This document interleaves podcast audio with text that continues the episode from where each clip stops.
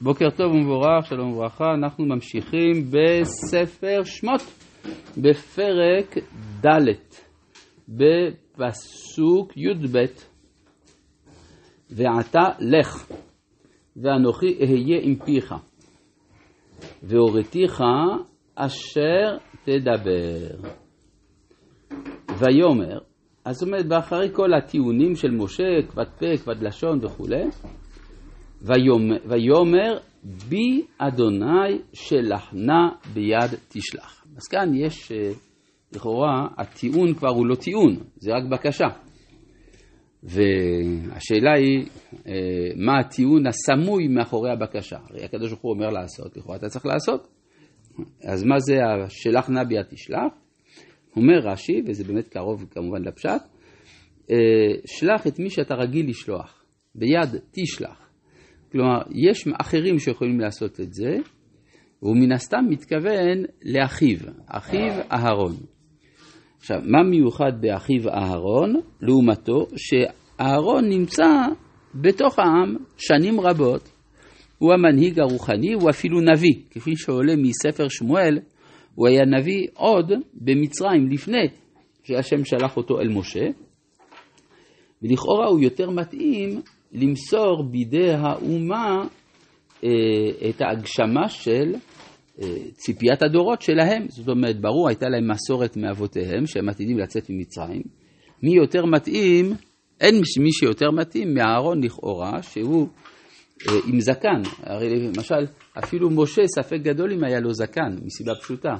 אצל הפרעונים היה מנהג שהיו עוקרים את הזקן, כלומר היו עוקרים את שורשי השערות, והיו מוסיפים זקן מלאכותי, כפי שעולה מציורי הקירות של הפירמידות ומפסלי הפרעונים.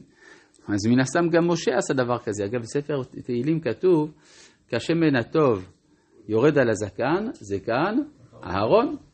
אז בעצם אפשר לומר, תארו לעצמכם, אדם בלי זקן שבא להגיד לבני ישראל, מה שלמדתם בבית המדרש, זה אני מבצע. זה לא מתאים. אולי בגלל זה הקדוש ברוך הוא שלח אחר כך בדור היותר מאוחר מישהו עם זקן, לפחות זה היה לו. כן. אז עכשיו התגובה פה היא תגובה מדהימה. בפסוק י"ד. ויחר אף השם במשה. כעס. למה הכעס? הרמב"ם כותב במורה נבוכים שלא מצאנו שהקדוש ברוך הוא כועס אלא על עבודה זרה בלבד. אבל לכאורה זה קשה, פה זה לא על עבודה זרה שהוא כועס. אבל איך שלא נתרץ את זה, זה מראה שהדבר חמור. ויחר אף השם במשה ויאמר, הלא, אהרון. הנה, אז סימן שלזה הוא התכוון. אחיך הלוי. מה זה אחיך הלוי? כוונה הרב. הוא בגטו. ידעתי, כי דבר, ידבר הוא. מה זה ידעתי, כי דבר, ידבר הוא? הוא מדבר. זאת אומרת, במשך דורות, מסבירים שמה במצרים לבני ישראל המשועבדים והגרים, אומרים להם, אין לכם מה לדאוג, צריך להתמלא באמונה, להתחזק, הקדוש ברוך הוא עוד יגאל אותנו. אז ידבר. אבל האם הוא מסוגל לעשות משהו? לא, כי הוא לא מבין במדעי המדינה. כלומר, אין לו מה שנקרא כישרון הפוליטי. ולכן אומר הקדוש ברוך הוא, אתה רוצה שאני אשלח אחד כזה, שרק הוא יודע לדבר? ידבר הוא. אלא מה? יש פה תוספת גם כן מעוררת שאלה. וגם הנה הוא יוצא לקראתך ורעך ושמח בליבו. מה הדבר הזה בא לומר?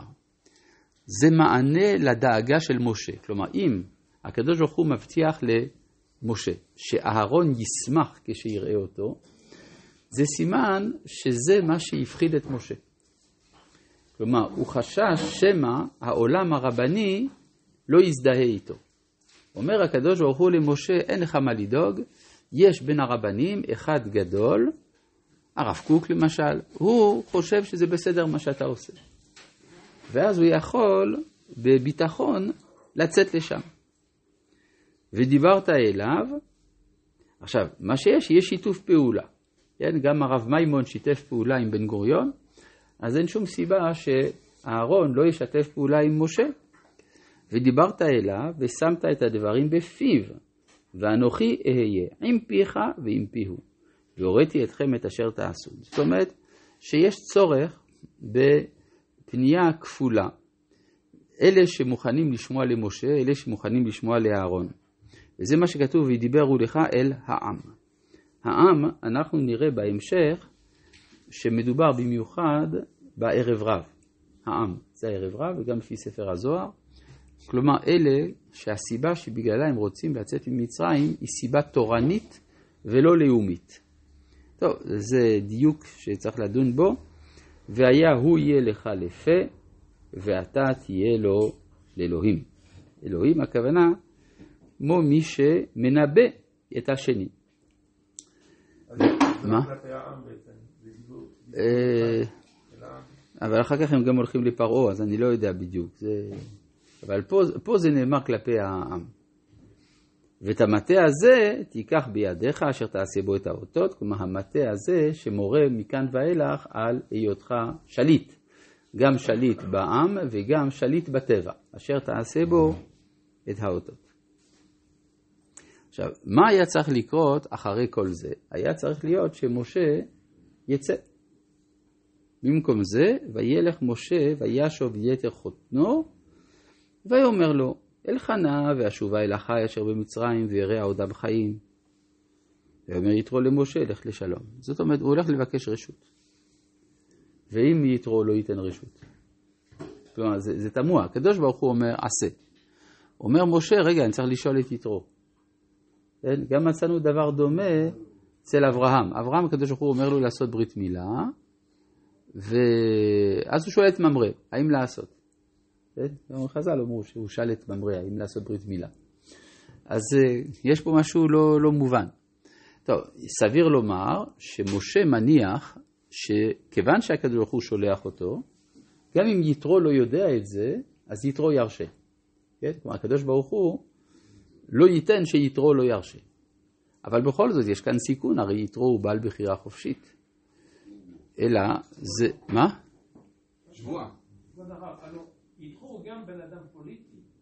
ייתכן שהוא בא, משה בא לשאול, עצות טכניות.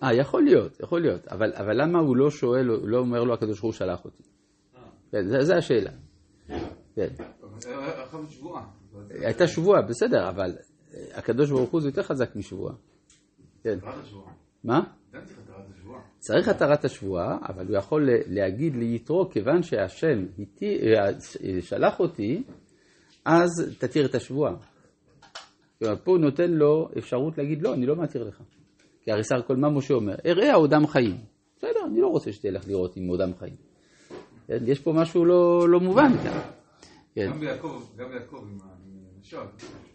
כן, נכון, יעקב עם נשב, בדיוק. הקדוש הוא אומר לו, תחזור לארץ. הוא אומר, רגע, אני אשאל את אשתי. מה זה פה? ולא רק זה, הוא אפילו מספר להן, והן אומרות, טוב, בסדר, כל אשר אמר לך האלוהים, עשה. תודה רבה שהן מסכימות. זאת אומרת, יש פה משהו שלא מובן פה בסולם הסמכות. כן. אלא, עד רבה, זה מראה שכשהקדוש ברוך הוא מצווה משהו, זה כולל את כל ממדי החיים, כולל דרך ארץ. זאת אומרת, לא ייתכן שהציווי להוציא את ישראל ממצרים יהיה על חשבון דרך ארץ. משהו דומה מצאנו בעידן החדש, כשהיה טקס של קניית קרקעות על ידי הקרן הקיימת, מידי הערבים, אז הרב קוק הוזמן לאותו טקס, והוא אמר, לכאורה אנחנו לא צריכים לשלם שום דבר. זה שלנו, למה צריך שנקנה? כן, הרי זה אדמה שהקדוש ברוך הוא נתן לנו, גזלו אותה מאיתנו, ואני לא צריך לשלם. אלא, אומר הרב קוק, שהקדוש ברוך הוא רוצה לכלול גם דרך ארץ, בהנהגה. נכון, לכן מעיקר הדין לא היו צריכים לשלם, אבל אנחנו רוצים להתנהג גם בדרכי היושר, במובן הזה שדבר השם הוא לא מעל, אלא דבר השם הוא מקיף.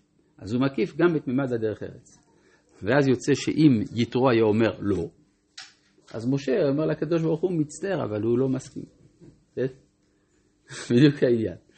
כן. אגב, מאיפה משה למד את זה? הוא למד את זה מהקדוש ברוך הוא בעצמו, שאומר, כדי שתצאו צריך שפרעה יסכים. לכאורה מה אכפת לנו שפרעה יסכים או לא יסכים? אלא גם הקדוש ברוך הוא אומר, הוא צריך להסכים. אני אסדר שהוא יסכים, אבל הוא צריך להסכים. אז אותו דבר גם לגבי יתרו, משה נמצא באותה סיטואציה.